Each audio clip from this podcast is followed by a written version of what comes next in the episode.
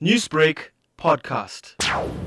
I think there's a couple of things we need to look at. First of all, we need to see it in the context of the volumes of traffic that are on those specific roads. And when you compare the uh, fatalities statistics from 2019 to 2020, there hasn't been a huge reduction in the numbers. We've seen 690 fatalities over the period 1 December to 20 December, and over the same period last year, uh, I think the numbers were in the region of 712. So it's not a massive reduction, and I think that's what is of concern for the AA is that it appears that um, these these seasonal messages of driving safer are not really paying any dividends, and we may need more in terms of awareness and campaigning to get that sorted out. Speaking about doing more, Layton, 690 lives lost so far, according to the minister, and he did highlight that single motor vehicle accidents are occurring more often. What do we yes. need to do differently to educate people? We need more and intensive education, education, education, and education. I think one of the areas in which we are lacking is that we need more intensive education from a young age, and it needs to be uh, prevalent at all grades in all schools throughout the country. Road safety education is absolutely vital if we are to begin to tackle this issue of road crashes and fatalities. In addition to that, we obviously need more presence of traffic law enforcers throughout the country throughout the year, and we need prosecution of offenders, and that prosecution needs to be seen to be done. So I think there are a number of interventions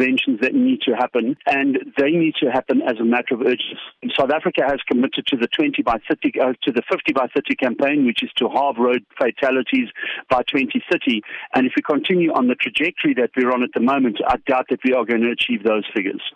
Layton, concerning the Van Reenen's Pass accident recently, where one person has been killed and several others critically injured, what safety measures should motorists make use of, especially during this time of the year? Very interestingly, I drove that very pass a couple of days ago, and I must say, when I drove it, uh, the the traffic on that road was pretty heavy, but drivers, by and large, were adhering to the speed limit. The vehicles that I saw that were passing me or that I passed were the drivers and the passengers were wearing their seatbelts. I think it's a question of just being focused on the road at all times, driving to the conditions of the road. Specifically on that pass, it becomes very foggy, and in wet weather, visibility is pretty low. So it's a question of uh, reducing your speed to accommodate for that uh, lack of visibility, switching your lights on and making yourself visible as a, as a vehicle. Very important that all motorists, whether they're in trucks, on motorbikes, in vehicles, they are obeying the rules of the road at all times and they're not driving to the speed limit necessarily, but driving to the conditions of the road, which I think is very critical, specifically over that pass and passes such as that one throughout the country.